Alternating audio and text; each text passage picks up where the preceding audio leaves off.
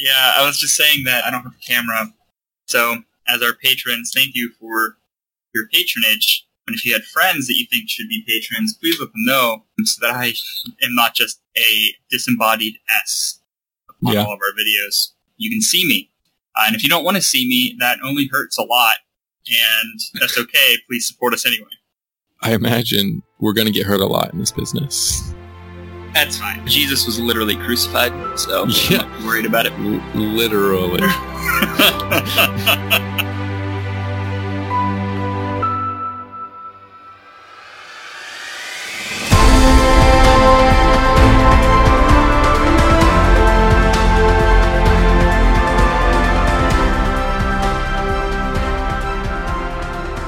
Welcome back to the Christ in Culture. This is Steve. And this is Gordon. And Steve, when's the last time I saw you? Gosh, was it the last time we brewed? No. It was when we tasted our beer that we brewed. Yes. Well, that's what I meant. Is like Yeah. it was a part of the brewing process. Totally. I think so.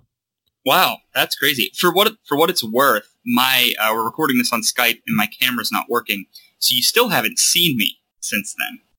Right. Because I almost saw you on my birthday, I think. Right? Because we had like the gathering at Flying Saucer and you at the time yeah. didn't have a car. Yes, my car was in the shop, so I wasn't able to make. It was super unfortunate because the day before my car like crapped out. Excuse Yeah. the language. I'm sorry. Yeah, but I, it just like didn't. Yeah, so I had to go to the shop, and then I was like, "Well, guess I won't be coming to see you, Gordon." And so my hope was that I could finagle some hangout with you in a ride, but I forgot that you were there, and I did FaceTime you though that day. you did. So you did see my face. Yeah. You did That's, see me. that's the last time I saw you. Hmm. Other I also than put that. I also put that thing in the Marco Polo, which I realized I haven't used in months, and I don't know if you guys have either. what thing? The Marco Polo. What what thing did you put in the Marco Polo? I put in regards to last week's episode, which was having some sound Mm. quality issues, and so I was like, "Hey, do we want to post this, or do we want to try to rip the audio Oh from the video?" yes, you're talking Yeah. about last week. Yes, I do use Mhm. Marco Polo still because it's we use it for different different groups within Adore. But yes, in regards to last week's episode, I haven't listened to that one yet. I listened to the other one, and it was it was good. Uh, never seen Warhorse, Yeah, but at this point, we we each individually have all done that once. Clint did it, I think, in one of the earlier. It's what happened, guys. If you did hear last week's episode and you're like, "What the heck is this?" One, it's we need more patrons, and two, when you set up the microphones, because I guess you and Clint were with each other, right? Yeah. yeah. The system sometimes like auto corrects. Like, I'm not using the microphone. I'm going to use something else, and it was using Steve's computer microphone, even though everything was connected. And so Steve was like clear, but Clint was like on the other side of the of the computer and stuff, and it was faint, and it just didn't didn't come out okay. yeah. It it didn't sound good, um, and I apologize. We were looking into maybe pulling and replacing that audio file with one that's clear from the video. I don't know Yeah. if Clint's Clint- going to do that. Clint edited that and did it yesterday. Okay. So So it should you- be a little clear. He says not Yeah. Much better, but it is like Yeah. same audio levels on both sides. Yeah, so we apologize for that. Um, this is why we need better equipment and better podcasters. Yes, if Um, you guys raise enough money, you will replace us. we'll find good people to do the podcast. I'm just kidding. No, but we all done it. Like I said, I know Clint Mhm. did it one of the first five. I did it when I first joined with the Isles of Dogs episode, and now you've done it. Though, if sound quality aside, it's a good episode and it has a lot of good stuff in it. It just Clint sounded like I put him in a box. Yeah, that's how I felt So when I did it to the Isle of Dogs episode. I was so mad because I was like, "No, I love this episode." And we did that. talk- That was ours, right? yeah, you and I did that. Um, Yeah, that was a good episode. Yeah, and I remember talking to Nick about it, and he was like, "Yeah, I, I had to stop listening. I just couldn't. I couldn't do it." And I was like, "No." I know that's the thing is like I was editing it and I realized there was so much good stuff in it, but like it was hard to listen to, and so my fear is that people just wouldn't listen. Um, so hopefully with the new sound quality, so if you're listening to this episode, it's worth it to, I think, check out The Real War, uh, the Game of Thrones episode. I think it was just a good episode. Um, it covered a lot of good things. If someone takes you up on your challenge in order to get you to write a blog, you'll write a blog about it. Yeah, yeah. I forgot that I left that part in. I thought about editing it out, but here we are. Here we are. I also assumed I was like, man, the sound quality is so bad, no one's going to hear this challenge anyway. yeah, that's that's that's true. So, what media have you been taking? Not a honestly, not a, not a lot. Uh, with summer going, I have like three events kind of a week on top of like two meetings that week, and then other stuff kind of going into the weekend. I don't think I've officially announced it on the podcast, but I am engaged, and Woo. so yep, seems so like A and M. Um, and so like wedding planning on top of that, and then I have like a summer camp in like two weeks. So I haven't really had time to do a bunch, but we are reading some books for as a team. Um, books I've mentioned on the podcast before, but uh, Yeah. Tattoos on the Heart Oh, cool. By Father Gregory Boyle, um, who does like gang ministry in LA. It's a really just good book. You can just watch his YouTube videos though, and you pretty much read the book. As well as the God Ask. I've been kind of rereading that because Chris, my director, has kind of re-challenged me on some refocusing, and uh, that's about it. Yeah, honestly, I haven't taken a ton either. I bought some new books, but at this point, my reading list is becoming potentially longer than my having read list. I just keep buying things, and so I need to actually start reading some of them. I have been continuing to read the book for the book study that I mentioned, I think, a couple weeks ago.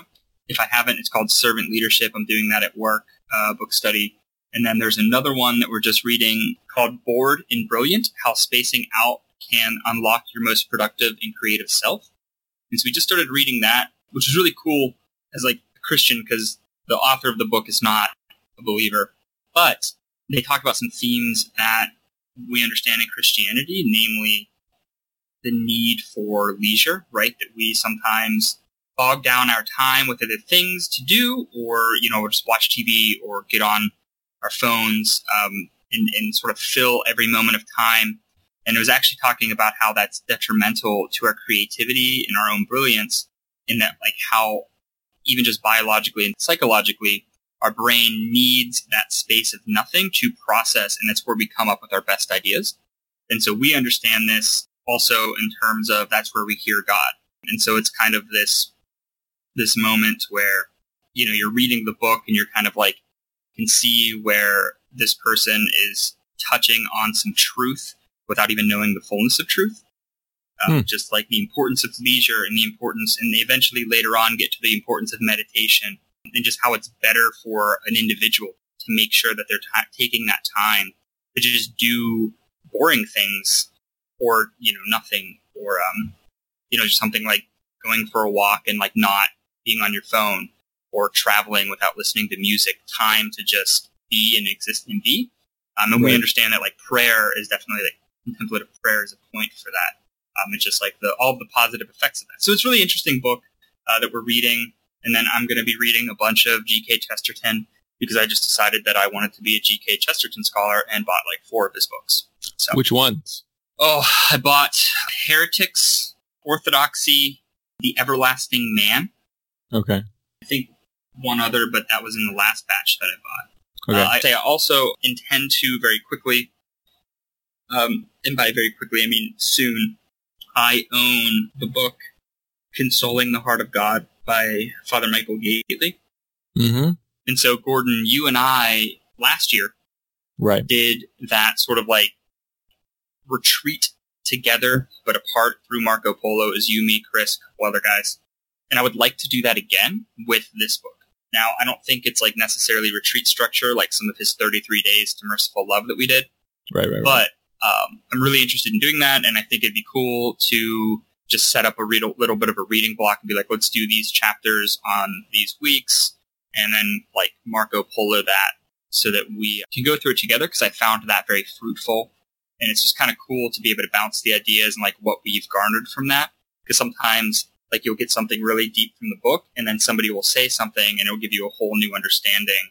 And sometimes what they say speaks to me more because like they have a different perspective that like makes me think of something else. And I just think that accountability um, and others, you know, that is the uh, one of the paradoxes of our faith, right? That we're a bunch of imperfect people that actually help perfect each other, Mhm. right? Like we need each other to reach perfection. So Yeah. community is so important. And even though we as a community of believers sometimes fail to live up to Christ, it's actually only in being together and like working towards it and striving for virtue that we achieve any form of perfection or sanctification through others. So, and service, but um, Yeah, we've been others well. with our readings each week. We've been doing kind of that idea where we all read like three chapters and then one person leads.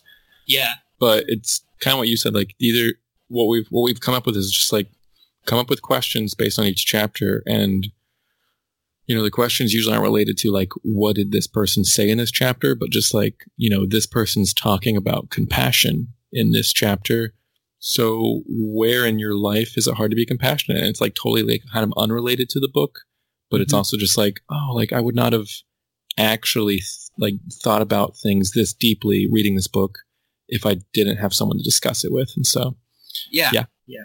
And Totally. and it's just so it's really cool.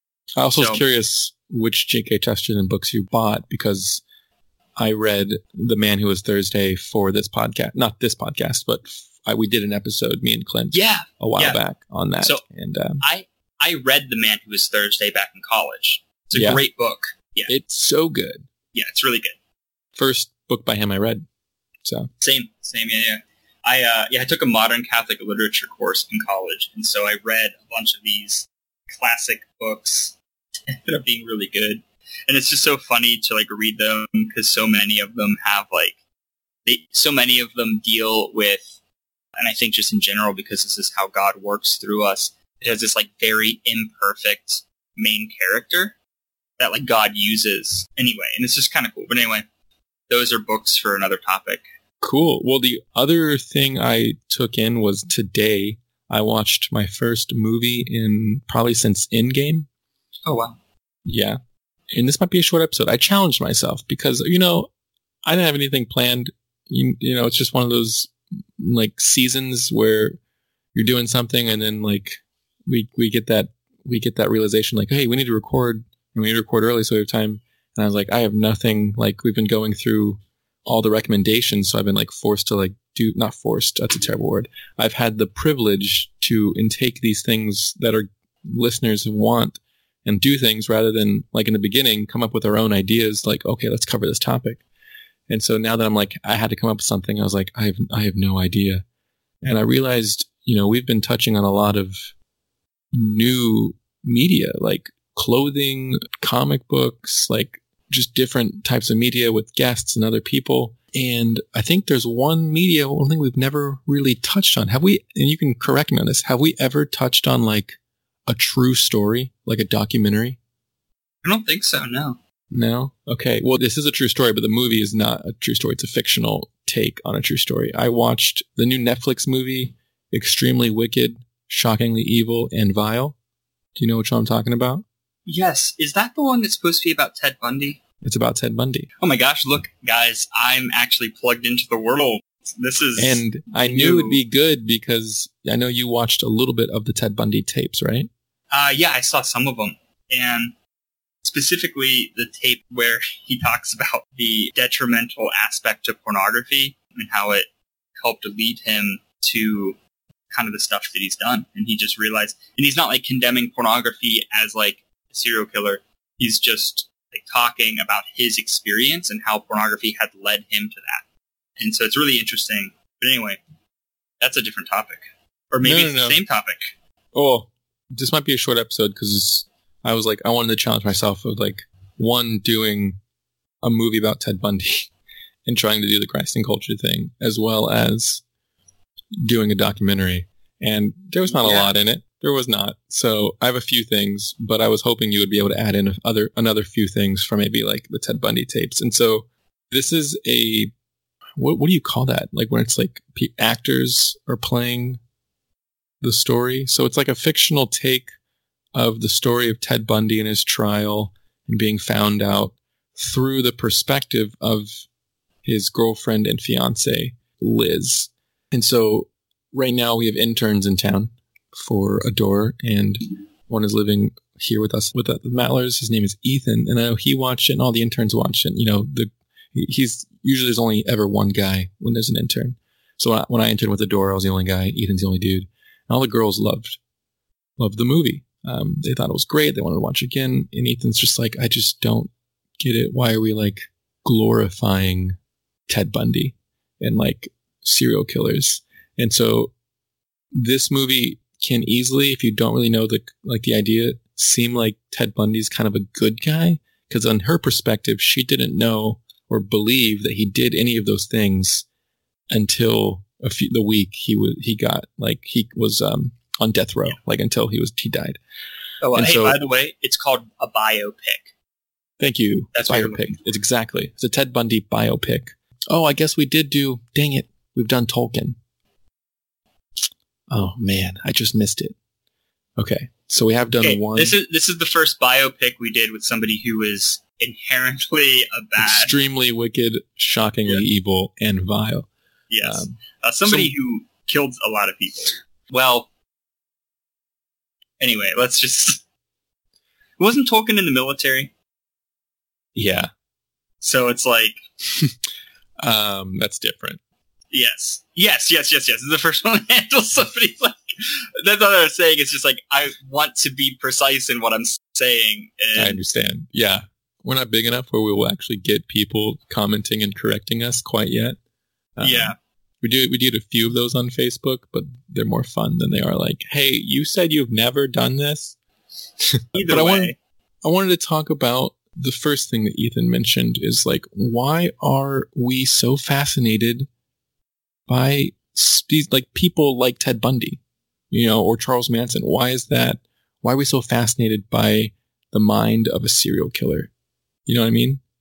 Mm-hmm. And is it glorification to do things like make movies about it and like broadcast it and like give the create these things for people to indulge in. Do you know, like, do you think the? I guess it's based on intention, but I just wanted to throw that at you and start this conversation. What do you think? Why is it such a big deal? Why is it? Yeah, I think in a similar way that we are attracted to maybe slasher picks or um, some of the horror, uh, maybe a different way than some of like the supernatural horror stuff, but I think that we, like when we see things like Ted Bundy, or like we see these serial killers, um, or like the movie Hannibal, right, which was like a, a movie about a serial killer. Love Hannibal. Yeah, but I think when we when we look at that, it's it's almost a subconscious recognition that we are also fallen, and like a recognition that we're sinners and we have just as much capability of performing horrible acts, right? Maybe we don't, you know, go out and kill a bunch of people, um, right? Which I would hope not. But I think that there's something where, you know, it's the same sort of idea where sometimes we relate to the villains of a comic book, you know, that has a tragic backstory That's because true. we're like, oh man, like if I was in that same situation, I don't know. I, would like to say I wouldn't do the same thing, but you know, like I also have the capacity for evil. You know, we have, um, as humans and as children of God, we have like limitless uh, potential to do good, right? Like literally, Jesus performed miracles and said, "You will do greater things." We have limitless potential to do good. Yeah, faith. But on the flip side of that, we have original sin, right? We have limitless potential to do evil if we so choose to turn our back on God, right? Yeah. So I think that our fascination comes from this like weird spot where we we look at these things and we say, "Hmm, this person's really bad," but but there's almost like this this darkness of like initiation, and some of it might even just be original sin. Like we're just attracted to things that are just bad. Sometimes. I was literally going to say that. Yep. Yeah right? Well, because like, I I, I, see it two ways. Like that, I can see it being because of our brokenness. When we see something that's like to the extreme of that brokenness, mm-hmm. we're like, whoa, you know, there's like this like connection because it's of the same thing, and so we're attracted to it. Or I think you know this this fascination can also stem from the fact of the opposite. We, you know, what we're created for and what we're created to be, if we're actually like, you know, actively trying to live that out, then we see this thing that's the total opposite. And we want to know and understand how something could get that way. Yeah. So No, how think- could something become so broken? Because like that's the opposite. It's kind of like, and you would get this when you play D and D. The first character you ever make is like you, and then the second character you you make is like the opposite of how you would be, and you probably have more fun with your second character than the first character. Yeah, yeah, it's it's interesting. It, it's the same thing with like dystopian novels, right? Like we love dystopian novels not because we want to live in a dystopia, because it says something about who we are in society and like the problems that we actually face Yeah. in a, in a different way. So, um, yeah, So I'm not going to talk about this movie much. I'm just going to talk about like there's like two things in this movie that I pulled out. But like I said, it's, it's the point of view of his almost uh, wife. It was a, a girl that he dated and like I would like to say truly loved. It's hard to say because it was in her perspective. I haven't seen like any actual documentaries on him, but the fact that she's still alive, I imagine he actually did love her. But you're not always with her in the movie. Like a lot of times it's, it's mostly you're with him. And so the fact that it's through her perspective is really through the, the tone of the movie. And the tone of the movie is, did he really do these things? And it, it really plays hard into the fact that he might not have. And like, he's a good guy, even though he did do these things. And so it's really interesting. I think some people don't like it for that fact. It makes him look like a good person, even though he's a terrible person. But Yeah. in the in the beginning, they meet in this bar, and she's a single mom. She's with her friend, and she's like embarrassed to be there because she's like, you know, why am I here? She's like, because you need to get out. She just dumped someone apparently that I guess had this child with her, and he like left her completely. And she's like, because you need to like move on. And she's like, well, no one's gonna want to date me, like because I'm a single mom. She's like, no, tonight you're single, and he, you know, notices right away. They meet. He takes her home, and the babysitter leaves. And as soon as like the babysitter leaves while they're at the front, you know, that that's, you know, th- that date moment where you're like, maybe this is the first kiss or whatever. Um, she gets embarrassed because that's when he finds out she has a kid. And she's like, you know, you can leave if you want. And he's like, why would I want to do that? And she, he comes in and she's like, right, like she goes to check on her kid and he's there and she's like, are you sure you don't want to run away? And immediately made me think of something that I've read in like a book we read last summer and also something that Father Gregory Boyle talks about in Tattoos on the Heart. And it's this, it's, it's the power of shame. Like she wholeheartedly believes in, in that scene that like having a kid is like, she's, she's ashamed of it in in the, in the dating world. And there's a difference between shame and guilt where guilt is helpful makes you change. Me and me and Clint have talked about this in one of our patron episodes. And shame, which is just harmful, makes us lose our identity in Christ and create this new identity, which is not true. Hers was like, I can't, like, no one's gonna ever want to be with me because, or I'm not good enough for someone else because I have a child and the father's not around.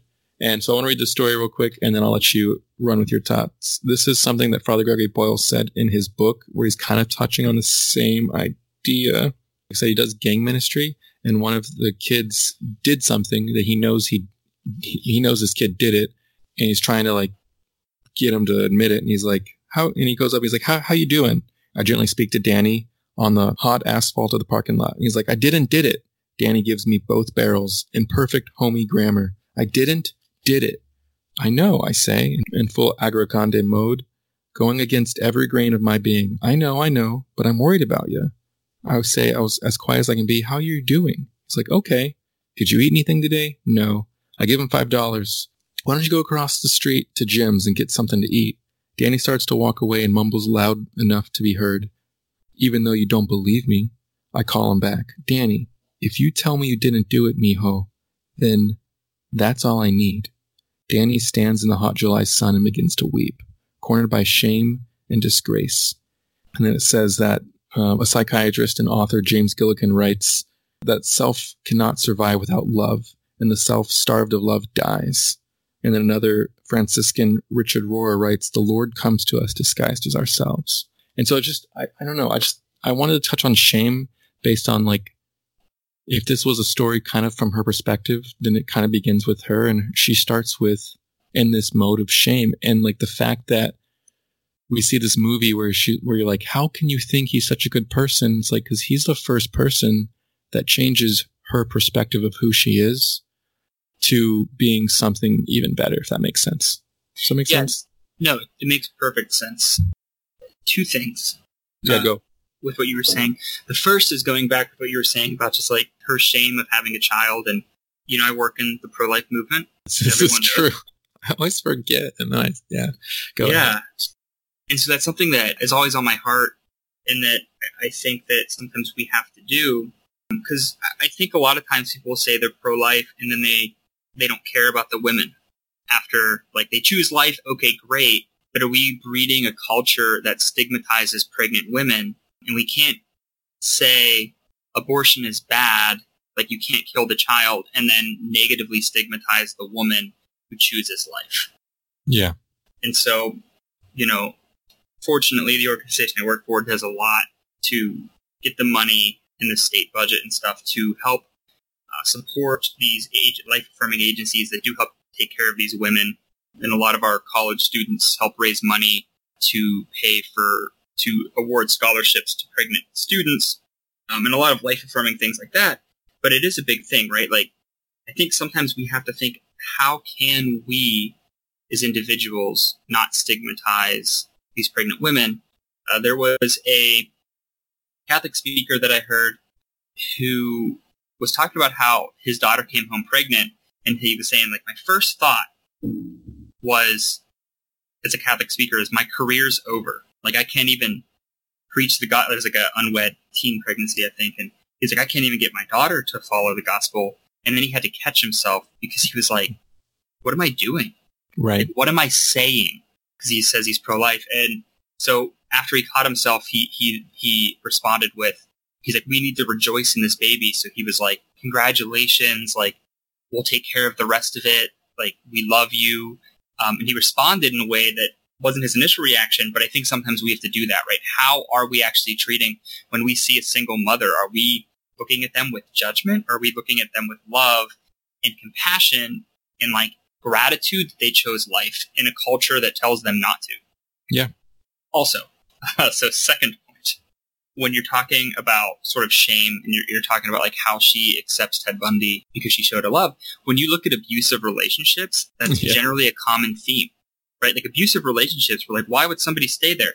And oftentimes people who find themselves in abusive relationships previously would have been like, yeah, I like it's not like they go into it being like, oh, I can't wait for an abusive relationship. Like they understand it's bad. Um, but a lot of times they're broken, or if they're not, they find themselves in a relationship where the abuser tends to try to separate them from their loved ones, attack their self-worth, and get them to a state where their self-esteem and self-worth is so low that it's easier to maintain them there because they, they, they begin to truly believe they don't deserve anything better, right?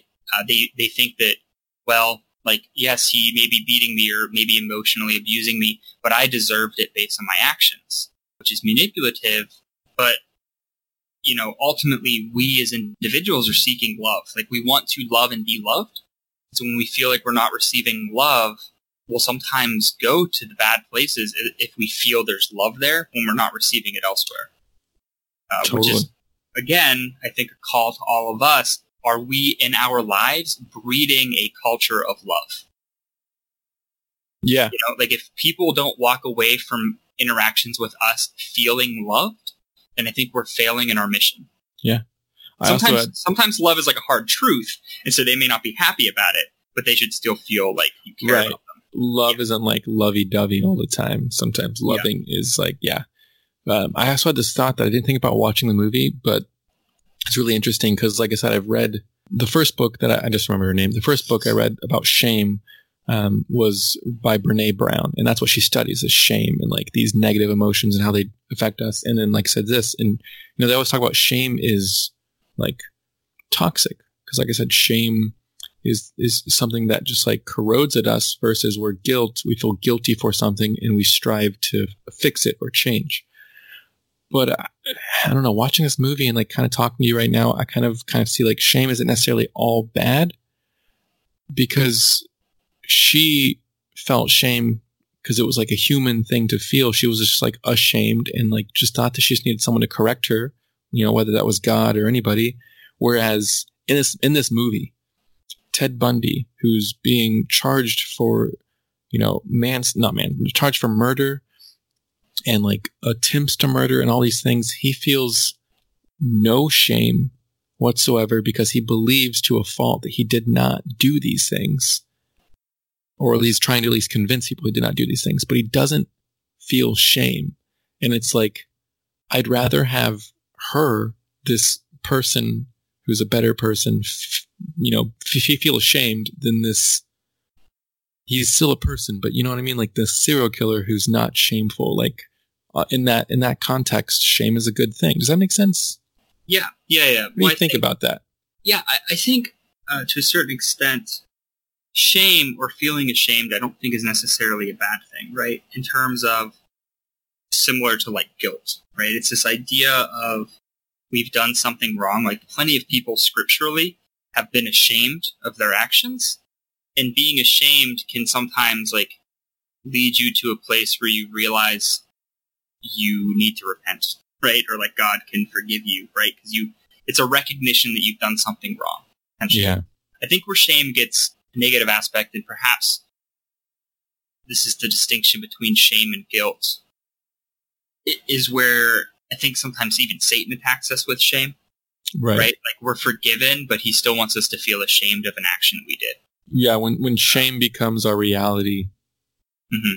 it's not good anymore yeah. rather than when shame when shame is like the driving force to to to act. Yeah, but I, I, I actually wonder, and I'd be interested to see what you have to say about it. Is it truly shame that is the bad thing, or is it when we identify with that shame? Like, is it less about because all sorts of problems happen when we root our self self worth in something other than who we are before God, lots of negative things happen.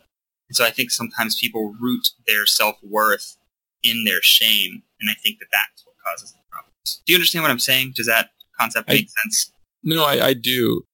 It's it's hard to say because I I kind of agreed with with what you're saying in the sense of I think the way we're talking about shame is is mm-hmm. guilt. Mm-hmm. Like like in scripture when to say they were ashamed and they repented, I think that's more of like they felt the guilty. Guilt so like you, you know it's not i don't think it's two words that are the same thing i think shame in and, in and of itself is just like this negative thing but depending on what you mean by it when you say i'm ashamed or all these things it, it if it's yeah. guilt then it's guilt um and i think that's i think i think what you're saying what you just said about like when you identify with that or when mm-hmm. is, is that what you said i think that's yeah. what shame is yeah like tr- in, in its true essence shame is a change of identity yeah, that shame maybe is identifying with your guilt is maybe what yes. shame is. That you, I can agree with that. look at your guilt and you identify this is who I am right. um, at my core, as opposed to recognizing, you know, Saint Francis of Assisi, I am who I am before God, nothing more, nothing less. Yes, right? that's humility, and I think humility. You know, people I think have a false view of what humility is, and so we look at. I'm actually going to bring up a quote um, from, uh, hold on, if you can hold, please. Yeah, I can edit.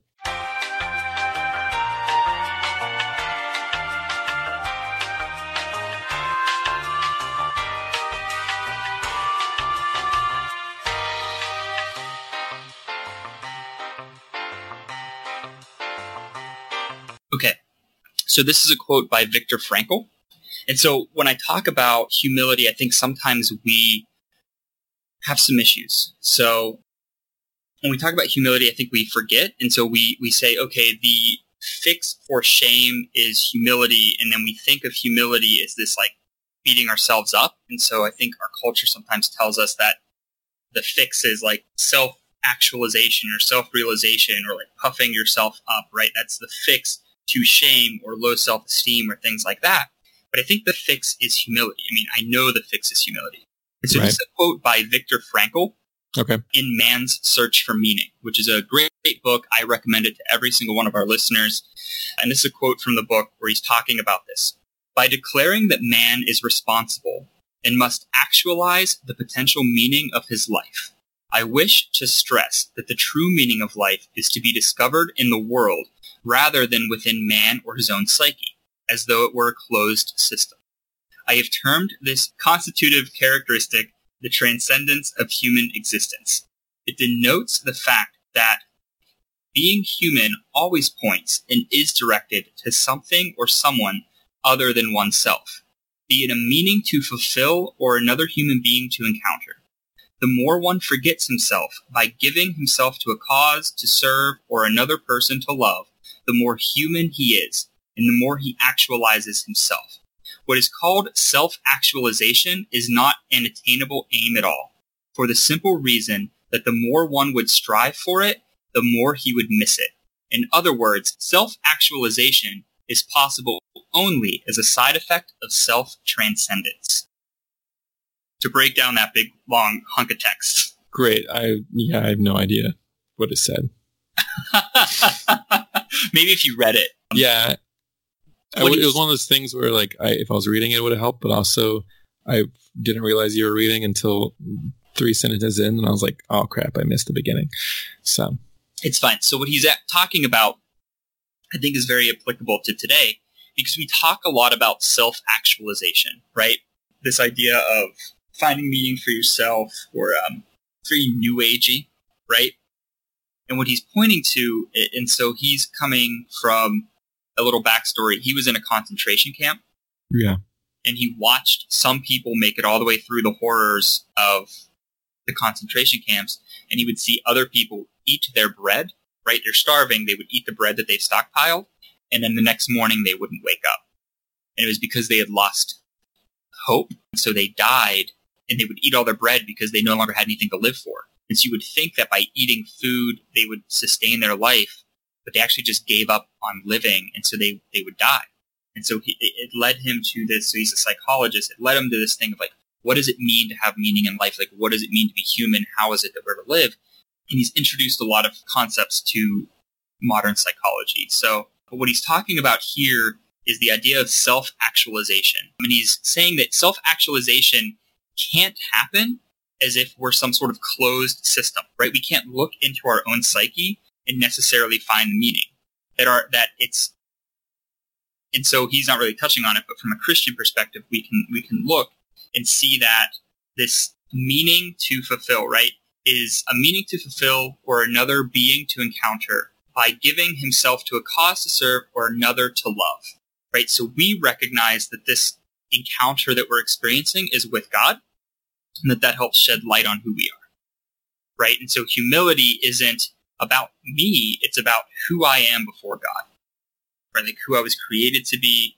And so to talk about it, I, was having a discussion with one of our interns at work, uh, Amy, shout out. And she was asking this question because she was saying like, well, who are we, right? And I was, I was basically saying, well, it's who we are before God, right? It's who we're created to be. That's our core who we are. And she's like, well, what if you never live up to that? Does it change? Like, do you, do you just never become who you're supposed to be? Or are you not yourself? Or do you become someone different? And I was like, okay, let me put it this way. I was like, if I were to walk outside right now and get hit by a bus and become a quadriplegic with severe brain damage, am I less Steve Sherman than I was before? mm-hmm. The answer is no. Independent of that, I'm still the same person. And so who we are, right, self-actualization doesn't really come from, from who I am or the things that I do or any of that. It comes from God.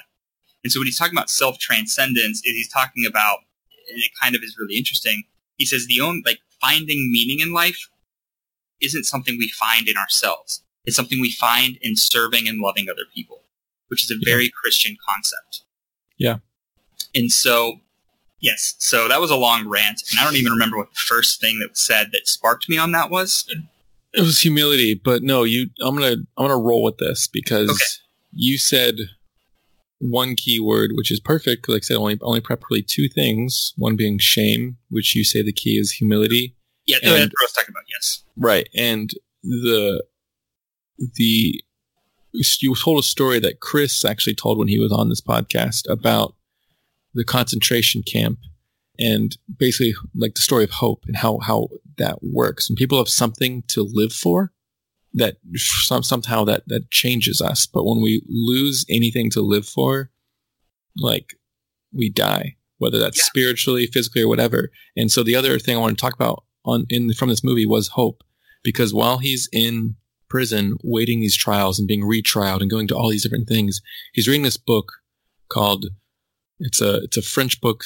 I'm gonna mispronounce it. I think it's Papillon. I looked up the pronunciation. I think it's Papillon, but it's a it's a real book and it's about a Frenchman. It's a true story who it's an autobiography who was mischarged for murder and taken into prison, then like escaped, recaught, and just went through like this hell trying to prove his innocence.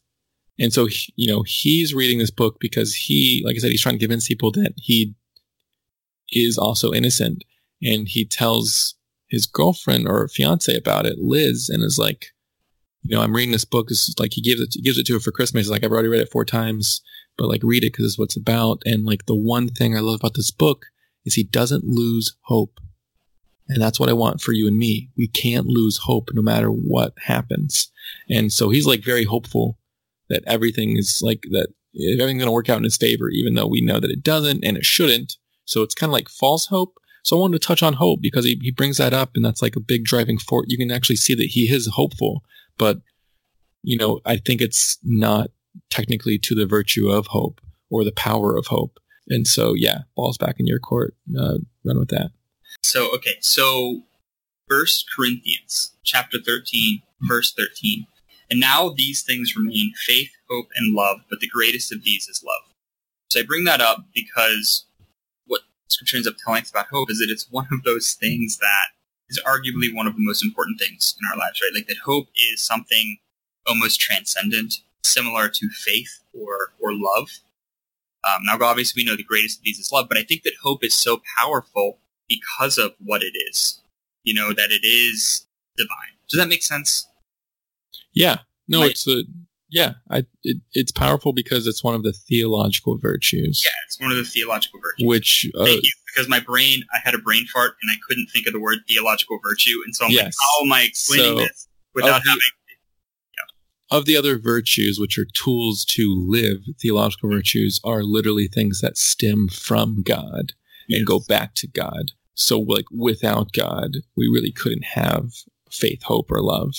And mm-hmm. that's not to say we, we, you know, nothing would exist without God. But if there wasn't a God, then like we could still have fortitude to do something. But the hope and the faith and the love that would exist in that in that kind of world would not be the faith, hope, and love that we have because God exists. Yeah, and so I think that that's at the core of hope. Talking about the the transcendent, right? Um, that Viktor Frankl talk, Viktor Frankl talks about is it like hope is transcendent, right? And so I think that that's why when he's talking about meaning of life, meaning of life has wrapped up in it the idea of hope, right? I think like having a meaning for life is to part of it is is, is this finding of hope. Sometimes we have faith in that hope, right? So that's how it ties in, but that it's necessarily transcendent, and that love ultimately is what permeates that as well. Um, which is why we really find our meaning out of ourselves and not inside of ourselves necessarily. You can find it inside of yourself insofar as like you're doing contemplative prayer and you're finding God, but that's still not finding it within yourself. That's maybe finding God through contemplative like introspection, but it's still through God. You know what I mean? It's still other. Does that make sense? No, it does, but it, it makes like the one question I had from this movie is what is, what are your hot takes, I would say, on on false hope. Because like i said he had full hope and he was challenging people to have hope that he would it would end up a false trial and he would get out even though he knew in his brain he did these things. And so it's like he you can't he he well, could hope he could hope but that's it's almost dumb. So we receive this theological virtues um, in humility right when we are who we are before God, um, we are able to receive the graces of God more effectively, mm-hmm. right? Because we are humbled before Him. In false hope, I think grows out of pride in the same way a lot of vices grow out of pride. And so what I mean by that is that false hope, I think, stems from Ted Bundy in the same way that probably led him to committing these horrible acts in the first place. Right? Like I don't think he committed those acts assuming that he was going to get caught.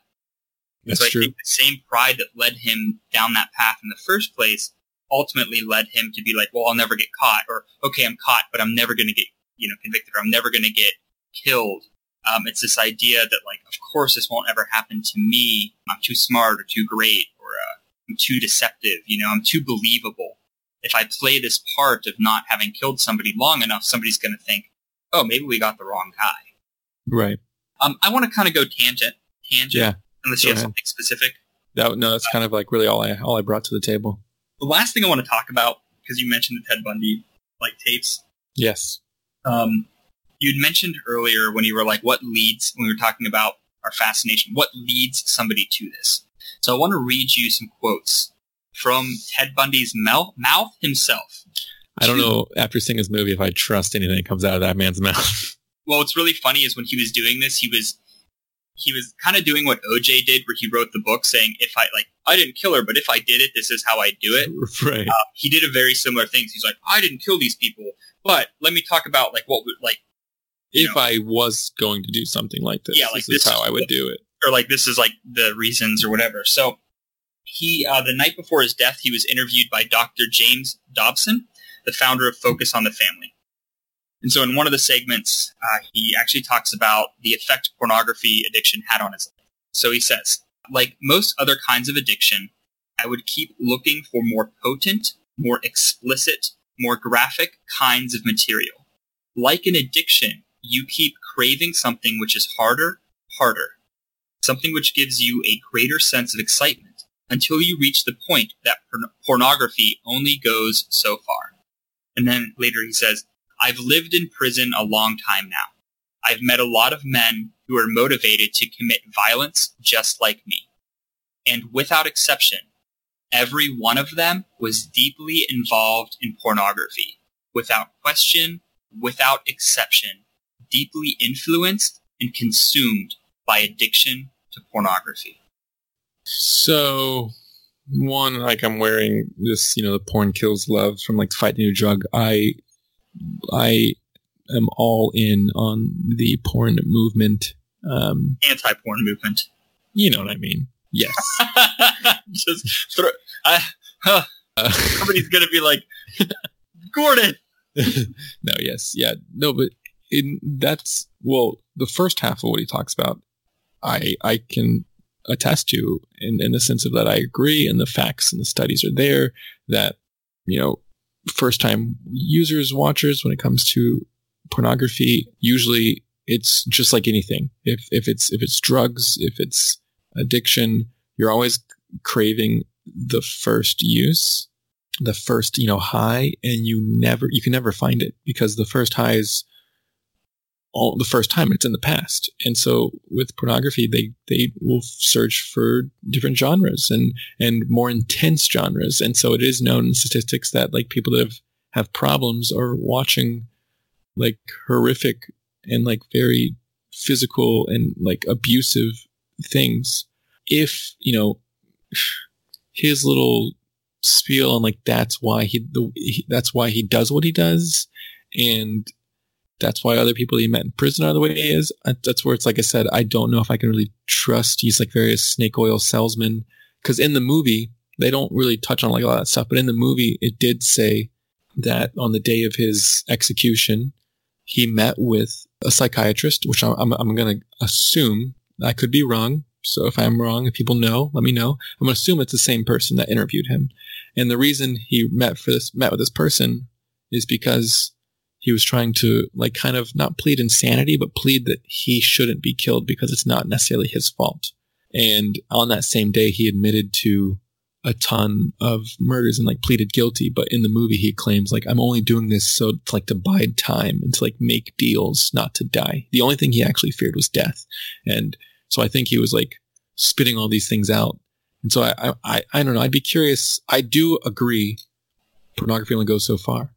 And it could lead that if you're craving something, then that does lead to something actual physical. And I think that does lead to like abusive relationships and, and miscommunication and all these things. But Oh, yeah. f- for, for it to be like, you know, everyone that's in prison that, that does heinous crimes and that, that, and that's actually like serial killers, it's because of that. I, I don't know. And I don't know if he was just saying that to save his own life. If you know what I mean? I think I think either way, I I would believe that it actually led him down that path because uh, one of the things with sin in general uh, is sin has a cycle. Um, sin has a downward spiral. Uh, in a lot of ways, is something we used to talk about in one of my theology classes. That sin is addictive, very similar to drugs, and just like drugs lead you down this downward spiral, sin does as well. And so, addiction to pornography um, you do uh, get desensitized. You you are basically training your brain to to accept the dehumanization of another person, Mm-hmm. which allows for all sorts of horrific things to exist. I truly believe that pornography, the dehumanization that is inbred in our culture through the ramp- acceptance of pornography, contraceptives, and like just the general hookup sexual culture, uh, the free love movement. I truly believe that it is is because of the dehumanization that we innately accept by accepting those things in a deeper and deeper sense that leads to the horrific things like uh, euthanasia and abortion. Um, that that it's through this acceptance of yeah, I'm going to use other as a means to an end instead of an end in themselves that inevitably leads to us to be able to do violent acts that kill people. You see it in abortion, you see it in euthanasia coming from those things. It's very much in Humanae Vitae that it was a stem from those. And so when I look at pornography and I hear him say, this led me here, a lot of people might read that and say this is a big jump, but the studies are there.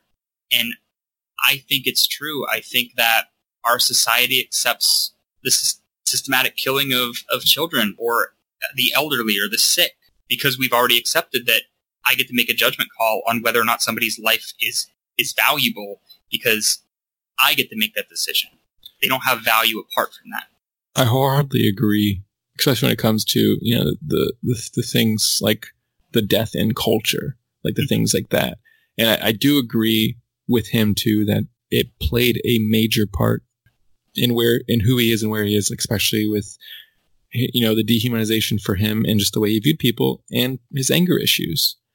But I I think we'd, we we would be failing if we didn't say that there is there has to be something else as well as another step or choice that he made when it came to actually killing human like like no, absolutely. I mean, we ultimately have a choice every step of the way. I mean, he had probably several choices. yeah like Uh, there's nowhere there's there's no there's no legality to murdering humans oh as yeah, there is sadly to some of the death in culture that you know, you know what I mean yeah. I mean, pornography has a lot of negative effects, not just in the violence ton. Oh. spectrum. only negative effects Yes, but I'm I'm like I'm what I mean is like not necessarily just like the violent, um, Right. in terms of like murder or or something like that, or or but you know domestic violence, those sorts of things. Um, but it also leads to uh, breakdowns of families. It leads and has uh, huge ties to human trafficking. I mean, there's a lot of ill effects of pornography that are blanketed. Um, and I think ultimately all of those stem from the fact that pornography trains our brains to say that dehumanization is okay. Yeah. That's ultimately the, the core value. And so, yes, but there, there obviously is a big difference between training yourself to dehumanize somebody and then to get to the point where the dehumanization is so bad that you decide, well, I can just kill this person. That's a very different thing. He, he, I think he goes in a little bit more in depth, where I think I forget exactly. It's it's been it's been a minute, but I think he kind of even goes in. That's one of my favorite quotes by him.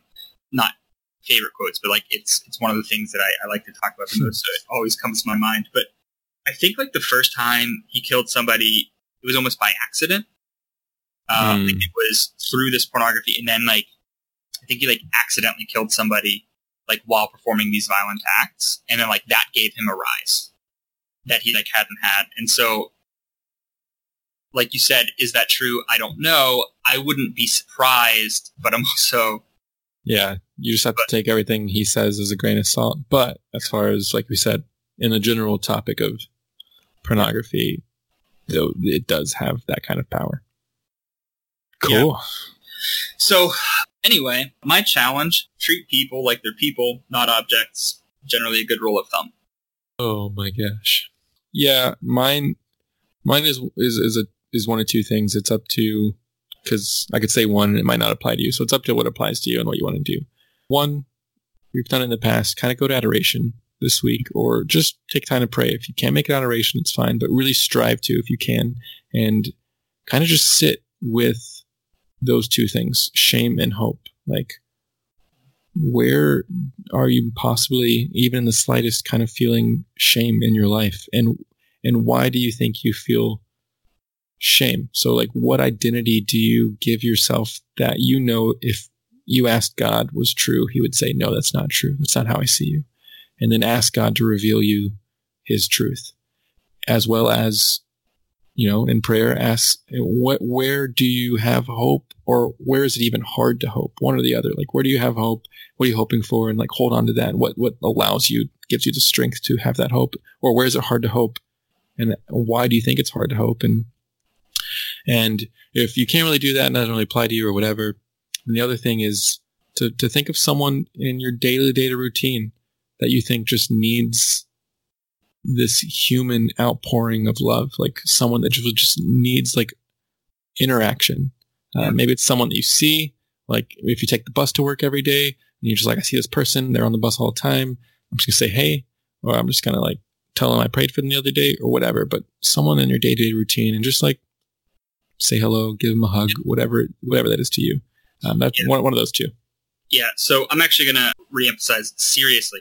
I can attest to there was a, a period of my life where I encountered uh, a deep depression, a deep lack of hope, and I, I really struggled. It was a really difficult time in my life, and that was also around the time that I started getting involved in youth ministry unrelated, but it was like I, I would just come off this very spiritual high of like my reversion basically. And then I was hit by a lot of very negative things that kind of shook my understanding of God in a lot of ways because I think that I had a lot of preconceived notions and then I realized he was real. And then it was, okay, but who do you actually think I am and who am I really? And so there were, there was a time where I was, I was really struggling and I was really starting to question a lot of things, but I knew that God was real. Basically, the only things I knew was that God was real and that I felt like I had a call to go into youth ministry. And so I got involved with youth ministry with knowing nothing else. And I can attest that it was in that serving of those teens. It was in the sharing of the gospel. It was in kind of very C.S. Lewis, right? Humility isn't thinking less of yourself. It's thinking of yourself less right? In this like real outpouring of love um, in service and like this almost self forgetfulness in the moment of it, like just just loving another without any regard necessarily for self. I found more healing and more hope, and basically was healed of all of those things that I was struggling with, um, and really came to know God in a deeper way through service. And so my point being, um, and found a lot of meaning in that, my point being, um, yeah, make sure, guys, that in some aspect of your life, you are serving your fellow man. It's not just a commandment that God has for us to love your neighbor, but it's also probably the most important thing you can do, even for yourself, right? I think that too often we care about what we can get out of it. And the sort of, again, the paradox of our faith is that it's by forgetting yourself and serving others that you truly find the meaning and you truly get um, receive the grace that you're you're actively seeking. So really, guys, take time in adoration, please. You know, get filled first by God, but I urge you to go out there and take care of your fellow man. To gosh, it can be even as so simple as when you see a homeless person on the street, don't just ignore that they exist. You Yeah. know, like how many people drive by them without even looking at them as if they're not even human? Right? It, it can be easy. You don't have to like give them all of your money, but man, does just acknowledging that they're also a human being go a long way. Like Mhm. just seeing them as who they are so impactful. So that's my challenge. Yeah, guys, go do that. Do you have any shout outs? Uh, not that I haven't mentioned in the middle of this episode. I think the only one I had was that my coworker Amy that I was having a, a similar discussion with. Yeah, that's pretty much it. Okay. We're just going to shout out a few new listeners. It might be ones that Clint or you shouted out in the previous episodes. I haven't heard them yet. We've got a, a bunch. We have some spikes in listening. So, ch- uh, username Chopsticks. Uh, we have uh, Harry Lanus has listened. Zach and Koa. Dana Alkabi. Cherry Salah. Zuni Ali. And Scout Armstrong. I know Scout Armstrong, you've listened to a few. So, thank you all for checking us out. Always keeping up to date and listening. Otherwise, we're going to wrap this up. You guys know where to find us. You can check out our website at thechristinculture.com. We have a Facebook also under the Christ in Culture and a Twitter at On the Adventure 2. Clint has been really hot on the Twitters. And so if you do have a Twitter, that's probably the best way to kind of keep up to date with conversational stuff because Clint's all over that nowadays. Uh, oh, if you like what we do, like I said, you know, me and Steve are doing this remotely. So if there's anything sound wise you didn't like, listen to the last episode and you heard like what happened, which is rare. It's, done, it's happened like three times. We have a Patreon where if you like what we do, you're like, wow, I want this to like stick around. We need, they need new hosts. Well, then if you support us, you get benefits. It helps us out. We're, we've already met our goal where we're re, re, like we now don't have to pay for this to happen. We are meeting all our costs, but now we're trying to save up to get better equipment, put out video content, stuff like that. You get extra things like today, our patrons just got a our, our monthly newsletter it was just kind of like stuff we stuff we're praying with, something like kind of challenge them. We had one last month. We're going to have one this month with like a, a, a video video Q and A where we're just like Skype in with them and you, they can ask us questions. We can just hang out and talk. To stickers, we got stickers that we send out. Um, you know, it could be five dollars. I think is the minimum, or maybe it's ten dollars to get something. But it could also just be one dollar a month if you just want to support us. So if that's something that's on your heart, think about it, pray about it. That's patreon.com forward slash the Christ in culture. Do you have anything else, Steve? Yeah, and I can just attest that, I mean, $5 a month is not a lot. I mean, that's essentially you decide one day out of the entire 30, 31 day month that you're not going to buy a cup of coffee. I think that that's a, a pretty fair minimal sacrifice. It's actually funny, and this is totally unrelated, but kind of related. I was talking to a friend of mine and been very convicted uh, recently when you're talking about the woman who gives the two coins and the idea of like giving out of need or giving out of excess. Mm-hmm. And it's like, how do I give? Like, do I just give out of excess or do I give out of need? And there's this sense of like trust when you give out of your need. Not that I'm saying give us all like out of your need or like self-sacrifice that much, but you know, sacrificing one cup of coffee is just a small sacrifice you can make to help spread the gospel. Yeah. You know, it's it's not. I mean, five dollars is not a massive sacrifice, but yeah, I mean, and you know, one day maybe you don't get coffee in the morning, and then you can just be prayerful about that and realize, like, okay, this is the day that I'm I'm actually going to sacrifice this coffee for the kingdom. I like to imagine we're building the kingdom. With less coffee. That sounds like a nightmare. Okay. All right. Anyway, you understand what I'm saying. I Yeah, love no, you I get all. I love you all. Thank you so much for listening. Please be sure to reach out and contact us. We love hearing from y'all. We Uh, do. See you next week.